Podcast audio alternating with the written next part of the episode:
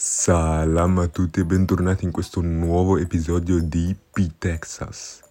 Oggi affrontiamo un tema assai eh, profondo e assai serio. Essere neri, o meglio, essere neri in Italia. Perché questo argomento? Perché mi tocca in prima persona dato che anche io sono nero.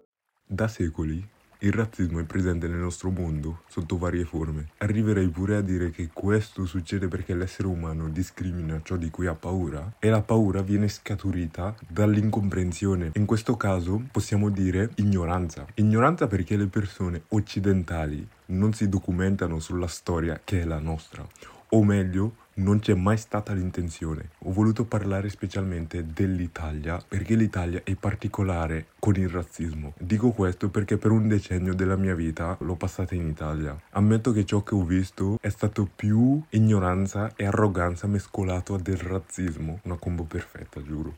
Voglio soffermarmi un attimo sul significato di razzismo. Andiamo subito a cercare concezione fondata sul presupposto che esistano razze umane biologicamente e storicamente superiori ad altre razze.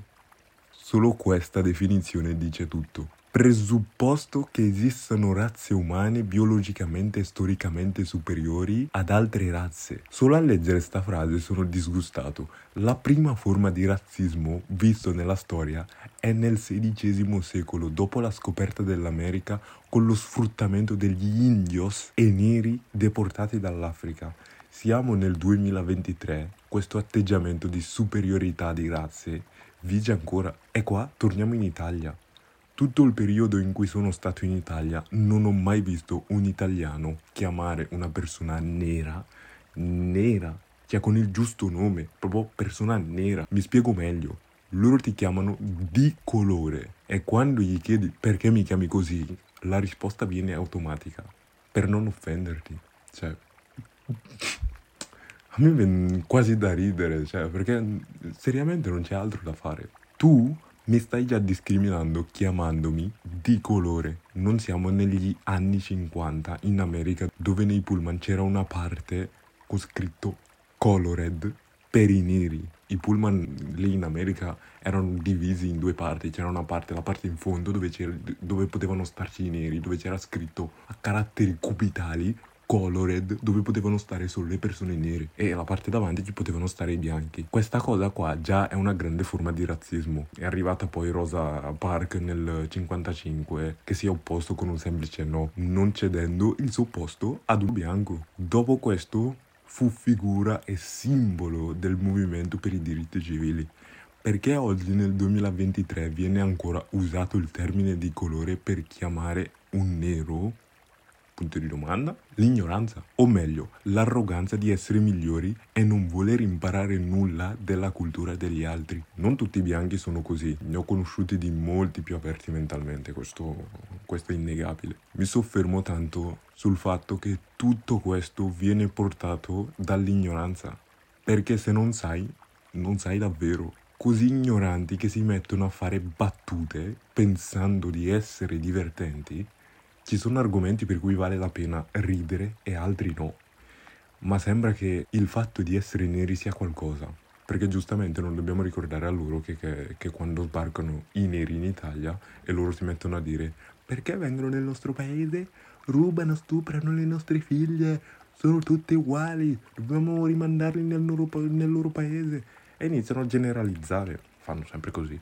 Questo è un grandissimo pregiudizio che ci viene addossato da sempre. È per questo che da quando sono piccolo mi hanno sempre guardato con quegli occhi, quei dannatissimi occhi, del tipo non sei migliore di me, voi vi comportate così e così e così. Già lì ti stanno puntando il dito. Sei uguale agli altri. Primo pregiudizio che ti viene dato se tu sei una persona nera, un ragazzino nero, è quello. Ma vogliamo ricordare che uno dei primi paesi ad aver immigrato sono stati gli italiani giusto per ricordare un po' di storia. Da questo capite tutto, in coerenza proprio e a livelli incredibili. Secondo me, ecco come i neri potrebbero migliorare le loro condizioni di vita in Italia.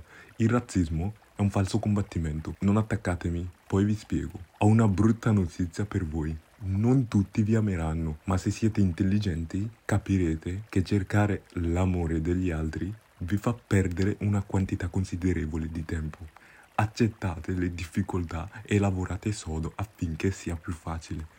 Soprattutto in questo paese in cui nulla ci è dovuto, dobbiamo sudarci ogni cosa. Quindi agisci con i fatti, non con le parole, che è solo una perdita di tempo. Non è un mondo spensierato qui, in una società capitalista, dove l'unità di misura è la creazione di ricchezze. Inginocchiarci e pregare sempre il Black Lives Matter non dissuaderà i razzisti dall'essere razzisti ma utilizzare questo tempo prezioso per creare un ecosistema favorevole a una condizione di vita migliore sarebbe una cosa migliore secondo me.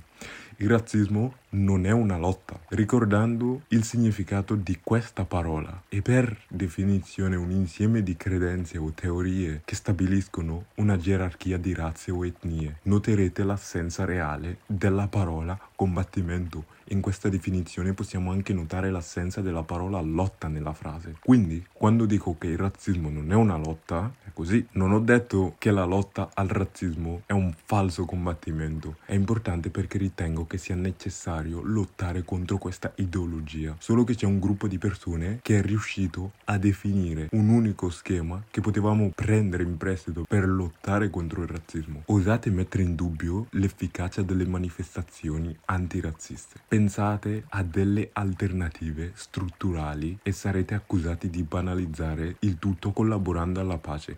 Ma non ho mai detto che non si debba fare nulla. L'effetto di gruppo vi impedisce di esercitare le vostre facoltà critiche. Ovviamente le morti legate al razzismo contano. Sono con tutto il cuore con le persone colpite e ovviamente la lotta condotta dalle grandi personalità nere conta innegabilmente. Ma come potete lottare contro questo razzismo strutturale se non avete i mezzi per finanziare la vostra protezione sociale, non hai un avvocato, non hai un giurista, non hai i media che ti promuovono, non hai i mezzi per creare un'azienda, non fai alcuna attività di lobbying che possa costringere gli altri a rispettarti. E questo perché pensi ingenuamente che il rispetto sia qualcosa di naturalmente dovuto. Ma la storia ci ha dimostrato che non è così. Riesci a vedere che questo non è vero oppure decidi di negare la realtà in questo caso. Quindi non biasimatemi se dico che l'espressione care beer, tradotto rozzamente, sarebbe spensieratezza, ha un senso. Tutto qui. E con questo non dico che chi si mette a fare il razzista con voi non merita di essere punito. Anzi, sono pro ad una correzione con i controfiocchi. Dico solo, non perdete tempo a cercare di farvi piacere da tutti. Potete cambiare le cose con i fatti e facendo ciò che vi appassiona senza farvi ostacolare da gente così. Jean-Jacques Rousseau ha detto non è sufficiente imparare girando per i paesi, bisogna saper viaggiare. Per osservare è necessario avere gli occhi e rivolgerli verso l'oggetto che si vuole conoscere. Ci sono molte persone che i viaggi educano ancor meno dei libri perché ignorano l'arte di pensare che nella lettura la loro mente è meno guidata dall'autore e che nei loro viaggi non sanno vedere nulla di se stessi e in verità sono d'accordo con questo. Personalmente ho la fortuna di avere una madre che mi ha insegnato fin da piccolo come viaggiare, mi ha mostrato i diversi tipi di viaggio, che siano quelli per riposare, quelli per ispirarsi o quelli per diventare un umano migliore perché ci spinge ad uscire da questo egocentrismo nazionale, sociale e razziale. Credo di preferire questo, lasciare la mia zona di comfort, il mio bozzolo, per scoprire e comprendere altre culture e altri modi di vivere e di pensare. Ne ho viste di mentalità, ma solo l'italiano rimane ignorante nel suo paese e non si muove. Tutti gli altri paesi hanno adottato l'Africa nella loro cultura, o meglio, l'essere neri, ma l'Italia rimane ancora chiusa. Il bianco che vi viene a dire io ti capisco, ti sta prendendo in giro. Nessuno al di fuori di voi può sapere come vi sentiate quando siete vittime di razzismo. Gli amici che avete quando si fa più male, se sono bianchi, se ne lavano le mani, ricordatevi di questo. Quindi lamentarsi non serve a nulla, si possono cambiare le cose e io sono qui che mi espongo perché voglio far capire a tutti i neri che potete realizzare ciò che volete. Le vostre ali non devono essere tagliate da questi, meritate di più, avete tutte le capacità del mondo, non lasciatevi sopraffare da chi è ignorante e non sa nulla e pensa di sapere tutto. È questa la cosa grave. E niente, e con questo io concludo questo episodio perché ho cercato di trattare questo argomento qua nel miglior dei modi, quindi concludo qua l'episodio. Vi ringrazio per avermi ascoltato. Se siete arrivati fino a qui, sicuramente la maggior parte avrà abbandonato all'inizio o a metà podcast, ma fa nulla. Quelli rimasti ringrazio voi e ringrazio May per avermi fornito alcune informazioni. Passate a dare un'occhiata al suo profilo, è una brava ragazza, è molto brava a scrivere, cioè davvero tanta roba. Passate a vedere il suo profilo, vi metterò sempre qui sotto il suo profilo, così andrete a ceccarlo. E come sempre condividete, mandate, postate, fate di tutto per farlo arrivare a più persone possibili. E nulla, ci sentiamo settimana prossima con un nuovo argomento o dibattito. Beh, come vi dico sempre, i miei social sono sempre aperti per eh, qualunque tipo di conversazione, potete scrivermi, possiamo parlare di tutto, io sono qui. E nulla, ci sentiamo alla prossima. Ciao ciao.